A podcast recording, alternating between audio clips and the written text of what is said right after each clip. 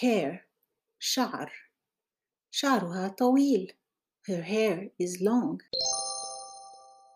check out my books on Amazon انظروا إلى كتبي في أمازون head رأس وهل على رأسه ريشة Is there a feather on his head? This is to say, why does he think he's so special? I عين عينه اليمنى تؤلمه His right eye is hurting Eyes عينان or عينين depending on the function of this word in the sentence. For example, عيناه زرقاوان His eyes are blue.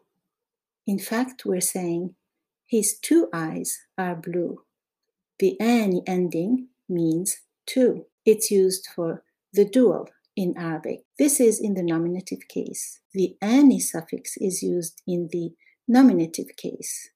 If the word is in the accusative or genitive case, then the suffix is عيني الولد ذو al-kabiratain.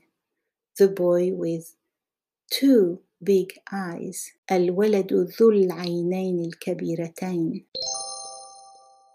nose أنف عندما نلبس النظارة نضعها على الأنف when we wear glasses we put them on the nose cheek خد رأيت دمعة على خدها الأيمن I saw a tear on her right cheek. Cheeks in Arabic will be in the dual form, خداني or خدين. Again, the suffix ani is used for the nominative and aini is used for the accusative or genitive cases. مثلا, for example, وضعت حمرة على خديها. She put blush on her two cheeks. Let's be specific. It's two, it's not three or four.